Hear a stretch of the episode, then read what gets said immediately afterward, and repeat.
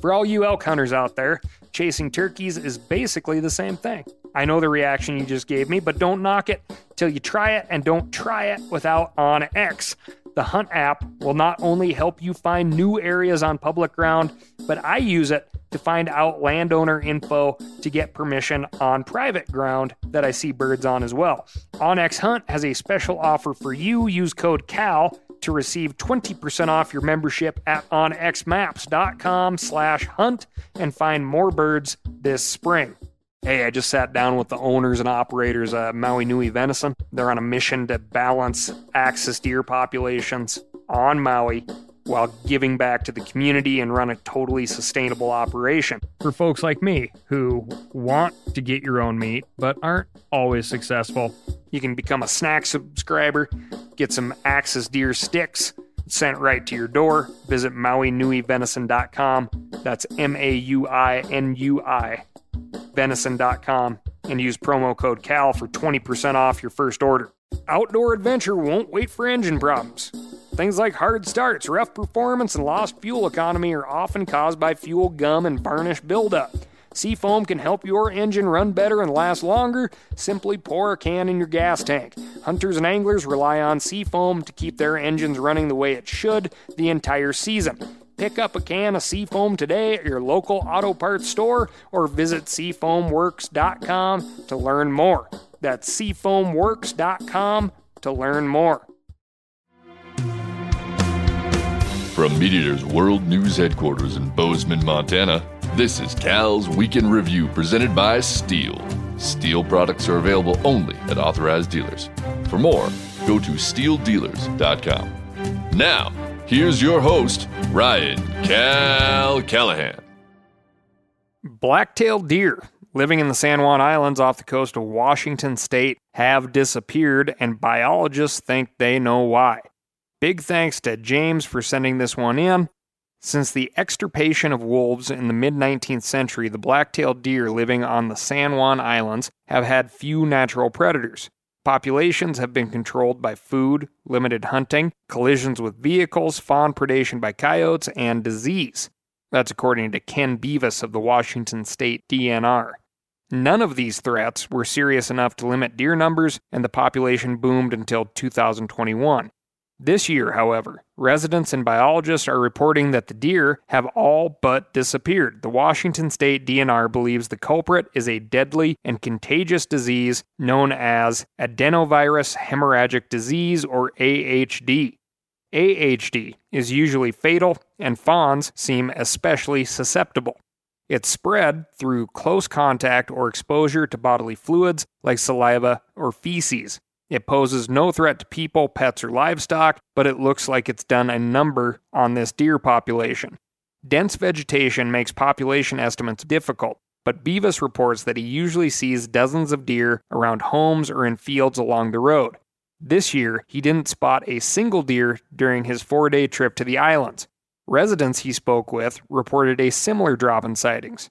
AHD was first identified in California all the way back in 1994 but as of 2020, it's only been found in western states like Oregon, Washington state, and Wyoming. Unlike CWD, it's not always fatal. It can kill both adults and fawns, but adults sometimes survive a bout with the disease. Biologists aren't sure how AHD arrived on the San Juan Islands, but they hypothesize it traveled in infected deer from the nearby Canadian Gulf Islands.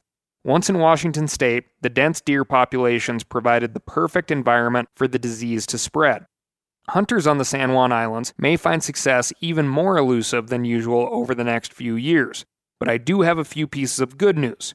First, the herd will probably recover. The Washington State DNR said that the healthier deer may have an innate resistance, and even though future outbreaks may occur, the lead vet for Washington Fish and Wildlife said the population will recover eventually. It's unclear how long that recovery process will take or what the population will look like, but the situation isn't hopeless. Second, for those hunters who do manage to bag a deer in the coming years, you should know that people can't contract AHD by consuming meat. Proper meat handling and preparation is always a good idea, but you shouldn't worry about coming down with a hemorrhagic disease after eating a San Juan Islands deer. To help spread the recovery process, the Washington Department of Natural Resources advises hunters to avoid concentrating deer with food plots or water and report sick or dead animals. Common symptoms of AHD include rapid or open mouth breathing, foaming or drooling at the mouth, diarrhea, weakness, and emaciation. Doesn't that sound pleasant? This week, we've got, you guessed it, legislation, good and bad, as well as the crime desk. But first, I'm going to tell you about my week. And my week was, you know, solid. I'm actually prepping to head down to the land of enchantment, aka New Mexico, one of my all time favorite states, to take a look at, firsthand, the feral cattle and sometimes wild cattle situation. As we've covered here, New Mexico recently authorized the removal of wild cattle in the Gila wilderness by aerial gunning, as in shooting from a helicopter. I won't be doing that. Uh, instead, I'll be saddling up with a couple of cowboys who specialize in live removal of beef, and I'm really looking forward to it. And you should be too. We'll have this captured, hopefully, in a future episode of Cal in the Field, the YouTube series that really comes from you. Ask Cal listener emails. So write in and let me know what you want to get a deeper dive into, and I'll, you know, see about checking it out. Moving on to the legislation desk. Alaskans. We are returning to an issue we mentioned previously the proposed amendment of Regulation 5 AAC, Chapter 92, which would allow the release of trapped wildlife back into the wild. That sounds pretty innocent, but the rule change would make trap neuter release programs for feral cats legal in your state. As we've covered so many times, the cats aren't having sex with songbirds and small mammals, they're eating them, sometimes into extinction. These programs sustain feral cat populations and all the damage they do. You have one week left in the comment period, which ends March 12. Keep calling and emailing the Department of Fish and Game against changing Regulations 5 AAC Chapter 92. AJ from Ontario recently sent in an email asking us to include more Canadian calls to action. The British Columbia chapter of Backcountry Hunters and Anglers recently called on the province's Minister of Forest Lands, Natural Resource Operations, and Rural Development not to move bighorn sheep to a limited entry hunt system in Region 4. This is the Kootenay region of British Columbia, According to backcountry hunters and anglers, there's not enough scientific evidence to show that a limited entry hunt would benefit sheep populations. So, if you'd like to weigh in on this subject, send an email to the Honorable, that's honorable with an OU, Katrine Conroy, the minister overseeing the matter at flnr.minister at gov.bc.ca.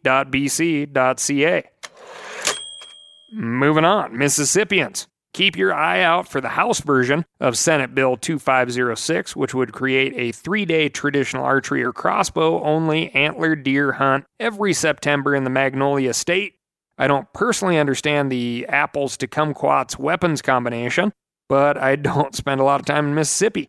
This bill passed the Senate and as of this recording is in committee in the House, so call your reps in support of SB 2506 if you want a few more days of going after deer with a bow and arrow or a, you know, bow and arrow that you turn sideways and sit on your lap.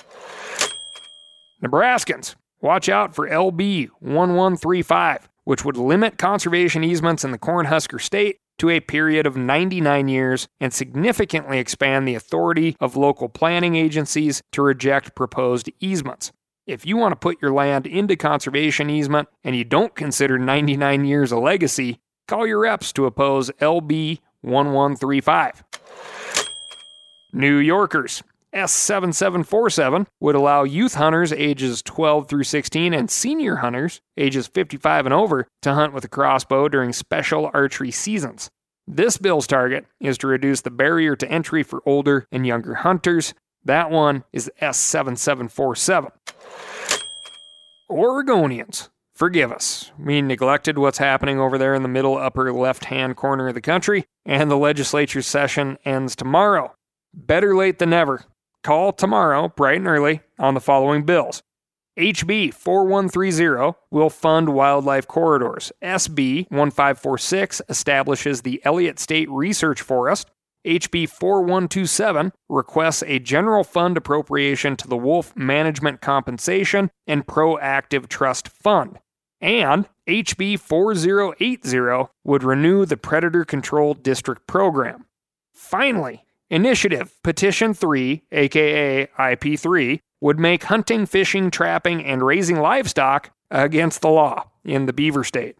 It might sound absurd, but the fringe becomes mainstream with enough time and energy and money. So make sure you know what you're up against. Get registered to vote if you haven't been already. And when this initiative pops up, make sure you get out there and vote against it. I don't understand how they want people to eat food. If you like food, be prepared to vote. Vermonters, the Department of Fish and Wildlife has proposed issuing 100 moose hunting permits in Wildlife Management Unit 3 to thin the herd and bring the number of winter ticks down, which would make life a lot better for the moose. If you want to learn all about ticks and moose, go back to episode 117 of the Week in Review and get ready to shudder. This new hunt would be up in an area called the Northeast Kingdom. Now, doesn't that sound uh, whimsical? In order to get there, you have to climb up Rapunzel's hair hunting moose in a place called the Northeast Kingdom, um, you know, you got to cross a drawbridge to get there. I've had enough fun with this, I'll admit. You have until March 31st to email anr.fwpublic comment at vermont.gov or call 802 828 7498 in support of this hunt. And let's finish up, not with a call to action, but with a job well done for you folks in Arkansas who last month celebrated the decision by the state legislature to keep the Pine Tree Research Station, a key piece of public lands in the state, open to hunting. While you're back there in episode 117, listening to the deep dive on moose tick and how many ticks makes up a pound and gross stuff like that, You'll also get the full story on the EPIC campaign to prevent Pine Tree Research Station from being sold by the University of Arkansas, I would say illegally, this battle to hold on to this 6,300 acres of public hunting and to keep it open for hunters to use and enjoy has been years in the making. So I know you can take two minutes and make at least one phone call by the end of the show and just say thank you. You did something good. Moving on. The poaching desk has been busy. In February last year, 22 year old Trevor Istre of Jennings, Louisiana, chose to celebrate Mardi Gras not by, you know, like uh, bearing his chest for strangers' plastic beads, but by going out and shooting geese from a parked car on a public road. The geese happened to be on private ground too. A member of the U.S. Fish and Wildlife canine team happened to be in the vicinity, and after pursuit, Istre and three other subjects managed to get away. Investigators eventually caught up with the group, and Istre pled guilty this month to taking migratory birds with the aid of a motor vehicle during a closed season and in violation of state law. He will pay $3,000 in fines, serve five years of probation, and lose hunting privileges for three years. Whether he wants to or not, looks like Istre is giving up hunting for Lent. Istre and his crew are small potatoes compared to Richard LeBlanc and company, a group of poachers recently sentenced in Montana's district court. LeBlanc started racking up wildlife infractions in 2005, and Fish, Wildlife, and Parks built a case against him and 23 out of state buddies who took at least 48 game animals illegally in and around a ranch owned by one of the individuals. Investigator Steve Marks of FWP said, quote, their main focus was the unlawful hunting of mule deer bucks in hunting district 652, to those of you out there who have applied for mule deer tags here in the great state of Montana and you've been denied, think about these jackwagons stealing your opportunities, our opportunities. The reason things like this happen is because these little groups of folks get together and they start telling each other how unfair it is that they can't go hunt when they want, whenever they want. And it's just, you know, the world coming down on them unfairly and they refuse to think about all of us who apply for the opportunity to go hunt. It's theft, and it's incredibly selfish. And think about the fact that they wasted game. Mule deer is delicious, my favorite meat. LeBlanc will pay $50,000 in restitution and serve a six month suspended sentence. For all you elk hunters out there, chasing turkeys is basically the same thing. I know the reaction you just gave me, but don't knock it till you try it and don't try it without OnX. The Hunt app will not only help you find new areas on public ground, but I use it to find out landowner info to get permission on private ground that I see birds on as well. OnX Hunt has a special offer for you. Use code CAL to receive 20% off your membership at onxmaps.com slash hunt and find more birds this spring. We've all seen plenty of gadgets and fads come and go, but here's one product that stood the test of time. Seafoam motor treatment. Lots of hunters and anglers know that seafoam helps engines run better and last longer. It's really simple. When you pour it in your gas tank, Seafoam cleans harmful fuel deposits that cause engine problems. I'm talking common stuff like hard starts, rough engine performance, or lost fuel economy. Seafoam is an easy way to prevent or overcome these problems. Just pour a can in your gas tank and let it clean your fuel system. You probably know someone who has used a can of Seafoam to get their truck or boat going again. I guarantee you've listened to them because I use it you know, regularly. People everywhere rely on seafoam to keep their trucks, boats, and small engines running the way they should the entire season. Help your engine run better and last longer. Pick up a can of Seafoam today at your local auto parts store or visit seafoamworks.com to learn more. Hey, I just sat down with the owners and operators of Maui Nui Venison. You've heard that name before because I've talked about them here on this podcast. They're on a mission to balance axis deer populations on Maui while giving back to the community and run a totally sustainable operation. Now, it's wild axis deer, which is an invasive species, but this operation is monitored and observed by the USDA and they can commercially sell axis deer. Last time I went out to uh, Maui to hunt axis, I did not kill one, which is where Maui Nui venison would come in very handy for folks like me who want to get your own meat but aren't always successful and still want to have something in the freezer or uh, handy in the form of a snack stick that is as close to getting your own as you can get, which is what Maui Nui venison is. You can become a snack subscriber, get some Axis deer sticks sent right to your door. Visit MauiNuiVenison.com. That's M A U I N U I venison.com and use promo code CAL for 20% off your first order. Moving on to the international scene, DNA evidence is now being used to track elephant poaching networks running from West Africa around the globe. Until now, when law enforcement officials caught one ivory smuggler, they had to rely just on the limited physical evidence in front of them. But now, an international team of scientists and wildlife crime investigators has built a DNA sampling database to match seized ivory back to the individual animals it was poached from even identifying single elephants whose tusks have been traded multiple times. This has allowed them to ID poaching hotspots and trace transit and distribution routes. They are now using this info to disrupt and prosecute much larger, more coordinated poaching operations rather than just playing whack a mole with individual parts of those networks. Over in Zambia, a new analysis of the wear patterns in lion teeth has revealed the widespread use of snares to poach the big cats. In 2007, UCLA biologist Paula White noticed captive lions gnawing on the wires of their caged enclosures. And when she examined their teeth, she recognized a distinctive groove she had observed in the canine teeth of several wild lion skulls. If you think about that, it's pretty wild, right? Canines inside of big cat skulls. It's a terrible joke, but I thought I'd point it out anyway.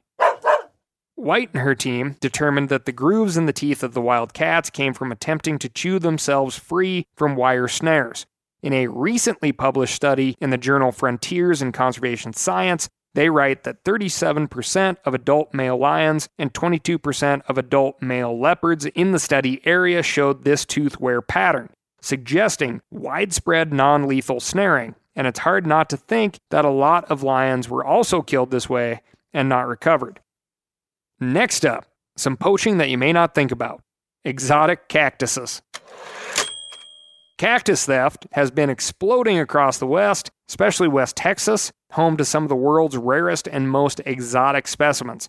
Tending plants has, of course, become a huge hobby during the pandemic, and even though you can get hundreds of different cactus species from your local greenhouse, former U.S. Fish and Wildlife plant poaching investigator Eric Jumper told NPR's Marketplace that many people are driven to possess exactly the species that illegal collecting has almost driven extinct. He said, quote, The demand is so strong, I don't think you can keep up with the supply. Areas of the Chihuahua Desert are so hard hit that Jumper fears the complete loss of several endangered species in the coming decade.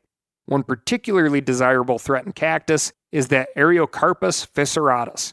One of these in good condition can fetch several thousand dollars on the international market. The common name for this species is false peyote, which, you know, if you're going to go spend thousands of dollars on peyote and then discover it was both psychoactively inert and also an endangered species, well, that would, you know, seriously harsh your mellow, man.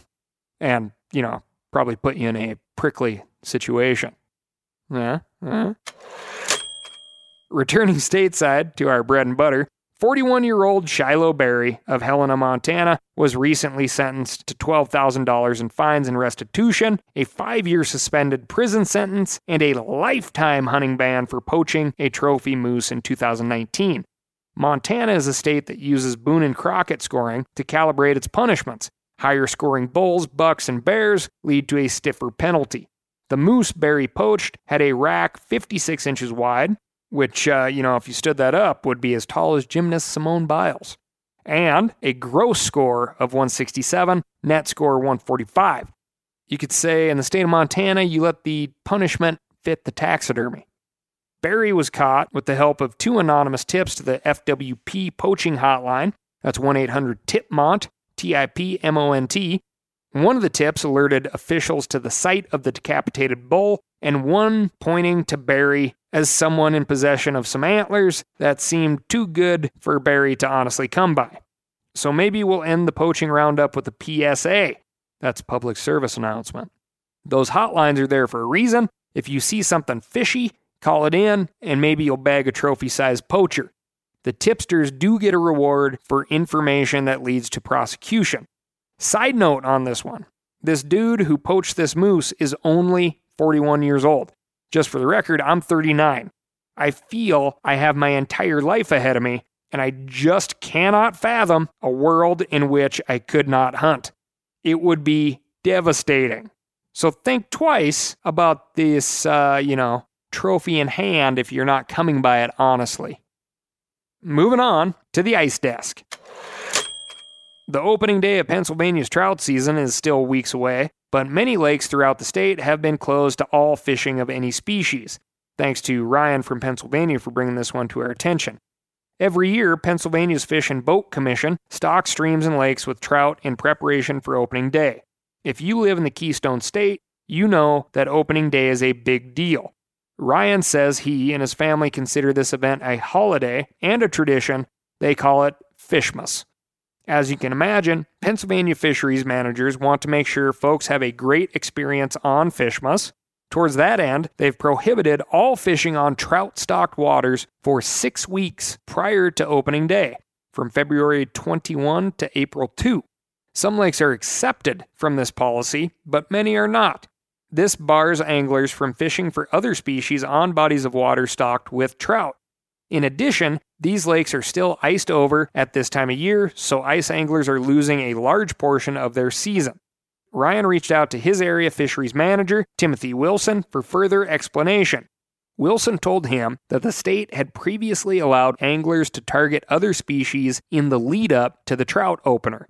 Under this policy, if anglers caught a trout by mistake, they could throw it back without getting in trouble. Unfortunately, according to Wilson, a small number of people would intentionally target trout for catch and release. The state's theory is that the heavy catch and release action acclimated trout to lures, and anglers on opening day reported not being able to catch as many fish in lakes across the state. Like uh, an empty stocking on Fishmas. You get it? That one's a thinker. This quote is from Pennsylvania fisheries manager Wilson. We were producing outstanding fishing for a few anglers at the cost of very poor fishing for everyone else. Wilson told Ryan in his email this is not the purpose of our stocked trout program. I can see both sides of this one. As Ryan pointed out, this is sort of like banning archery hunting so that rifle hunters will have a better opening day experience. Not a perfect analogy, but you get the idea. It also seems unfair to prohibit fishing for six weeks so people can have a good experience on a single day. Maybe Pennsylvania wildlife officials should focus on catching the bad apples rather than punishing anglers who want to fish as often as possible while targeting the appropriate species. But to do that, the Pennsylvania Fish and Boat Commission needs funding. Where do they get that funding? By selling fishing licenses. In 2021, fishing licenses generated a revenue of $21 million in Pennsylvania. I don't know how many of those licenses were sold to people hoping to catch a bunch of trout on opening day, but I'd bet my hat it's a decent percentage. Furthermore, what percentage of opening day anglers are not after opening day anglers? Does a poor opener affect next season's license sales? Wildlife officials are responsible for managing wild animal populations and habitat in a science based manner. But if they want to keep their jobs, they must also make sure people have a good time in the outdoors. People who have good times in the outdoors buy hunting and fishing licenses, which provide part of the funding for their conservation work.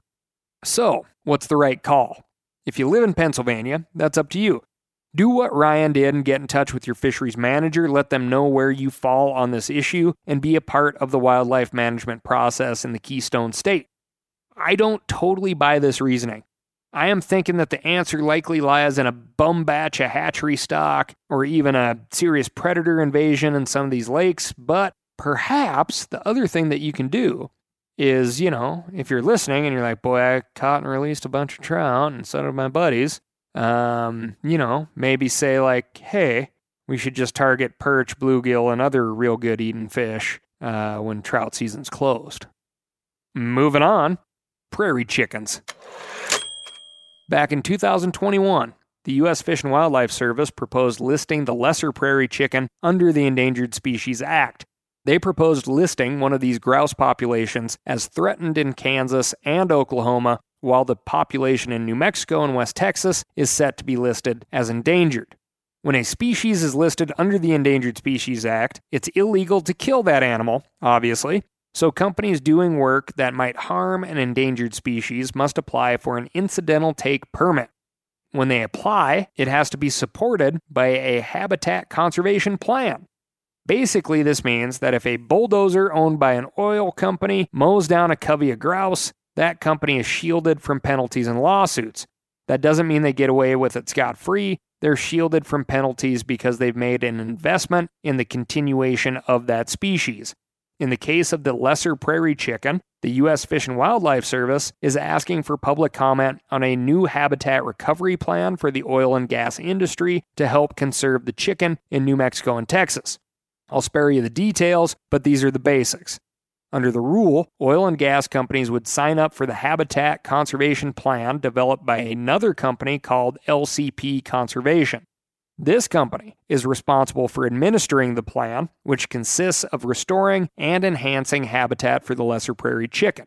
For every two acres of chicken habitat affected, the HCP would require LCP conservation to restore one acre and enhance another acre. Restoration includes removing woody vegetation and infrastructure, as well as the conversion of cropland to grassland. Enhancement includes maintaining quality chicken habitat using methods like prescribed burning and grazing. The guy in charge of LCP conservation, Wayne Walker, told the AP he wants to identify ideal chicken habitat and pay landowners a fair market price to conserve that habitat. He's also looking to conserve a continuous chunk of land rather than a patchwork of regions. There's more to unpack here, but at first glance, I like this plan because it focuses on lesser prairie chicken habitat rather than sheer population numbers. There's a 30 day comment period on this new rule, which ends March 14. To check out the rule and post a comment, visit federalregister.gov and search 2021 N 195. Now, I don't want you to get confused with something I brought up in previous episodes, which is a similar plan, but very different, for the sage grouse in Wyoming. That plan allows companies to mitigate the destruction of sage grouse by raising and releasing birds. As you can imagine, hardly any of these birds survive long enough to make it to the wild, let alone long enough in the wild to make new birds. This completely ineffective approach allows industry to kick the can or this incredibly awesome bird down the road until quite possibly we get to a point where people cannot hunt for any species, let alone shed antlers, run cattle on, or disturb in any general way an area where sage grouse may possibly be. Why? Because we sat back until the incredibly cool, tasty bird was on the endangered species list instead of being proactive about it. Stupid, Wyoming. I love the state of Wyoming, but this is just jackassery. I have pulled some punches previously on this podcast, but boy, if you like to rip around on a motorbike, hunt, or even make a living grazing cattle out in the big prairies of Wyoming, you have got to call right in and make a stink over SF61. To be crystal clear, this bill, if allowed to continue, allows people to go out and take sage grouse eggs off the ground. And keep in mind, these are game birds, and attempt to rear them to a releasable size, then place them back on the landscape, which is completely foreign to these birds. They have no education in regards to predators.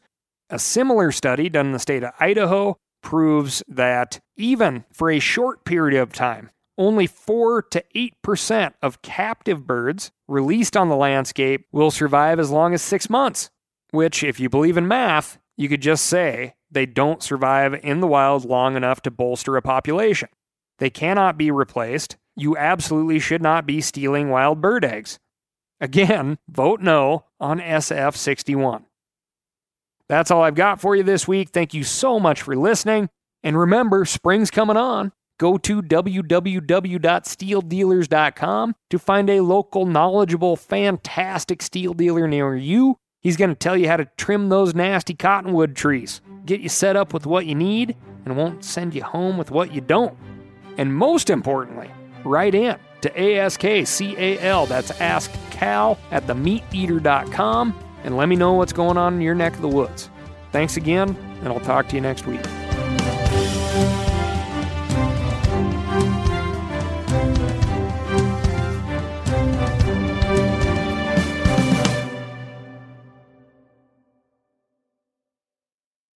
Outdoor adventure won't wait for engine problems. Things like hard starts, rough performance, and lost fuel economy are often caused by fuel gum and varnish buildup. Seafoam can help your engine run better and last longer. Simply pour a can in your gas tank. Hunters and anglers rely on Seafoam to keep their engines running the way it should the entire season. Pick up a can of Seafoam today at your local auto parts store or visit seafoamworks.com to learn more. That's seafoamworks.com to learn more. Hey, I just sat down with the owners and operators of Maui Nui Venison. They're on a mission to balance axis deer populations on Maui while giving back to the community and run a totally sustainable operation. For folks like me who want to get your own meat but aren't always successful, you can become a snack subscriber, get some Axis Deer sticks sent right to your door. Visit MauiNuiVenison.com. That's M A U I N U I venison.com and use promo code CAL for 20% off your first order.